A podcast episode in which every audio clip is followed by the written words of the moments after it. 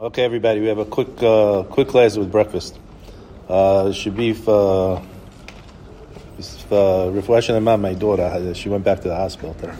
Uh, Mazal Avishag Bat Shulamit. She's the one who just had the baby. Yeah, God willing, everything will be okay. Amen. So someone asked me a question this morning with regard to all of the uh, vessels of the Mishkan. It's uh, it's specific to Moshe. The Asita. It's a singular. It's to him. But with regard to the Aron with regard to the Aron, we say the Asu, that all Bnei Israel should do. Why the Aron is different than all the other things in the Bet HaMikdash.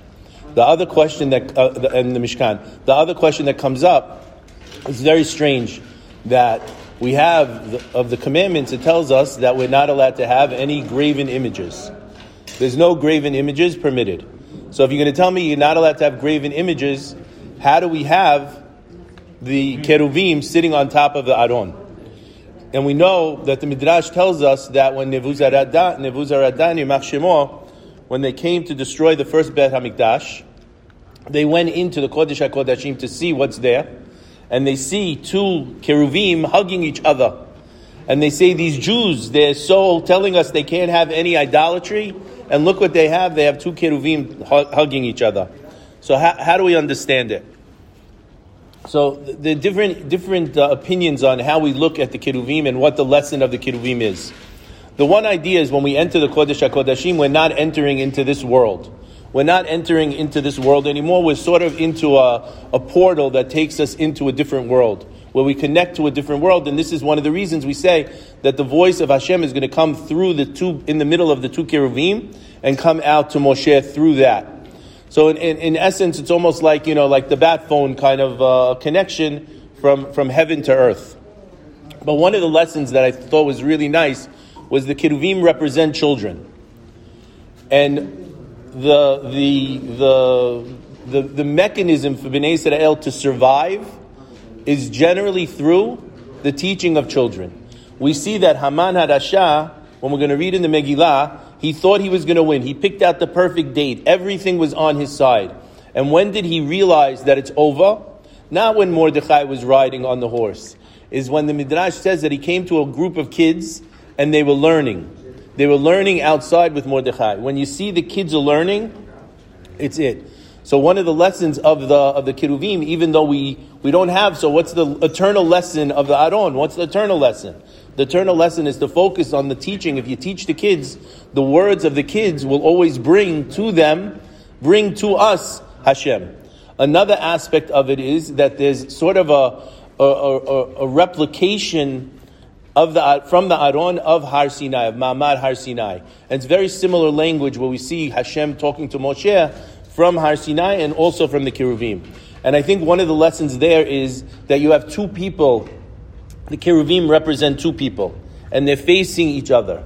And what do they represent? They represent two people learning. And what do the rabbis tell us? Whenever you have two people learning together, what happens? You have Hashem, the Shekhinah comes to rest with them. So really, what, what's the, the, the goal? What's our goal of the of the uh, of, of, the Aron? The Aron is holding the Luchot, which represents the knowledge, which represents the Torah. And what the lesson I think is is two things. One, we have the responsibility of us to learn with each other. When we learn together, that's when we can grow something. When we learn together, that's when we bring the Shekhinah, that's when the Shekhinah rests with us. And the second really is to always remember that our goal always has to be to make sure our children learn. Because the children also represented by the Kiruvim. If the children are learning, that really brings us the Shekhinah. We, we, we begin now this month of Adar. And the month of Adar, the rabbi tells the month of Adar, we should be Sameach the month of Adar. Adar is a lucky month. And the problem we have is, how do you understand that there's a lucky month? We, don't we read that in Mazal Yisrael? What does that mean? If it says that in Mazal Yisrael, there's no Mazal, meaning, meaning there's no, we're not governed by the, the Mazalot, how are you going to tell me that the month of Adar is a lucky month, the month of Av is an unlucky month? What are you going to tell me? How do you, how could you understand it? So I think the reality is there is Mazal Yisrael, there's Mazal to everyone we all live under the astrological forces to a certain extent. This is the, the, the idea is that we live under the astrological forces. The astrological forces, we could say in Kabbalah, is represented by the by say the Yud and the Hey of Hashem's name. The Vav is the channel. The bottom is the lower Hey. So how do we say there's certain times that are going to be that are going to be that are going to be uh, luckier and certain times unluckier. And I think the idea be- behind, behind this month of Adar compared to the month of Av is this. And we read also now about the construction of the Mishkan. The idea of the construction of the Mishkan is what we say often when, we, when we're going to pray. Before we pray or before we do a mitzvah, we say something, we say, Leshem Yichud Kudsha Yichud. In order to unify the name of Hashem. And we say to unify the Yud Hey with the Vav Hey. And what does that mean? That we're going to try to unify a Yud Hey and a Vav Hey. Where's the separation? So we know that this Yud Hey and the Vav Hey, when we come to the month of Nisan, it's represented by a pasuk Yismechu Hashamayim Vatagel Haaretz. The Yud Hey Vetagel Haaretz. Thank you. Yismechu Hashamayim. This represents the Yud Hey. This is so to say the, the Mishkan in Shamayim. The Vav Hey represents what? Vetagel Haaretz. That the, the, the, the land should uh, should be happy. So how do you connect the two? The idea of the Mishkan is that you're bringing the upper and the lower because the Mishkan above is represented by the Mishkan below. That's the building of the Mishkan. That's when we come together. That's when we teach. That's when we learn. That's when we bring the Shekhinah. We join the upper hay and the lower hay.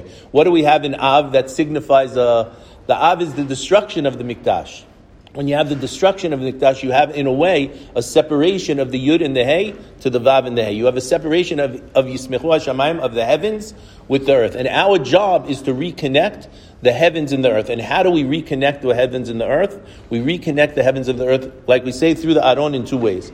Through learning with each other, and through making sure our children have an opportunity to learn and to teach them. Bezrat Hashem, if we do this, we could be zochet that we're going to be the ones who'll be able to bring together the Yud Hey and the Vav Hey and bring Mashiach Amenu Amen.